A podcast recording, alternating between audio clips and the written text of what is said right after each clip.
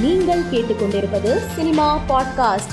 கவர்ச்சி படங்களில் நடித்து பிரபலமடைந்த நடிகை ஷக்கிலாவுக்கு கேரளாவில் நல்ல சமயம் என்ற படத்தின் அறிமுக விழாவில் பங்கேற்க அழைப்பு விடுக்கப்பட்டு அவரும் விழாவில் பங்கேற்க ஒப்புக்கொண்டார்.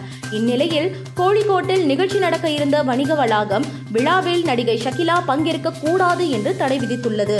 ஷக்கிலா இல்லாமல் விழாவை நடத்தி கொள்ளுங்கள் என்று படக்குழுவினரிடம் தெரிவிக்கப்பட்டுள்ளது. ஆனால் ஷக்கிலா இல்லாமல் விழா நடைபெறாது என படக்குழு முடிவெடுத்து அந்த நிகழ்ச்சியை ரத்து செய்துவிட்டது.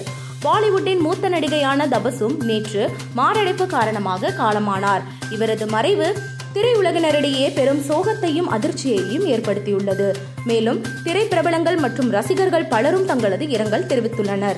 ரங் படத்தை இயக்கிய ரிஷிகா சர்மா இயக்கியுள்ள விஜயானந்த் படத்தில் கதாநாயகனாக நிஹாஸ் நடித்துள்ளார்.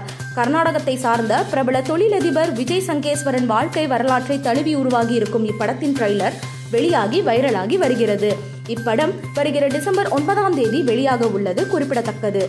தென்னிந்திய திரையுலகில் முன்னணி நடிகராக இருக்கும் விஜய் ரசிகர்களுடன் புகைப்படம் எடுத்துக்கொள்வதை வழக்கமாக வைத்திருந்தார். கடந்த ஐந்து ஆண்டுகளாக புகைப்படம் எடுப்பதை நிறுத்தி வைத்திருந்த விஜய் ஐந்தாண்டுகளுக்கு பிறகு ரசிகர்களுடன் புகைப்படம் எடுத்துக்கொள்கிறார். இதற்காக பனையூரில் உள்ள விஜய் மக்கள் இயக்க தலைமை அலுவலகத்தில் நடந்த நிகழ்ச்சியில் விஜய் இன்று கலந்து கொண்டார். ரசிகர்களை சந்திக்க பனையூர் அலுவலகம் வந்த விஜய்க்கு ரசிகர்கள் கரகோஷம் எழுப்பி வரவேற்பு அளித்தனர்.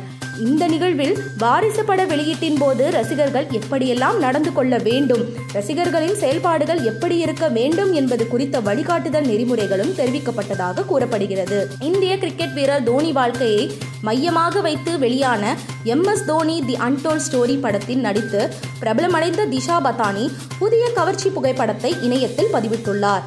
பொங்கல் பண்டிகையில் நேரடி தெலுங்கு படங்களுக்கு மட்டுமே முன்னுரிமை அளித்து அதிக தியேட்டர்களை ஒதுக்க வேண்டும் என்று சில தினங்களுக்கு முன்பு தெலுங்கு தயாரிப்பாளர் சங்கம் தீர்மானம் நிறைவேற்றியது.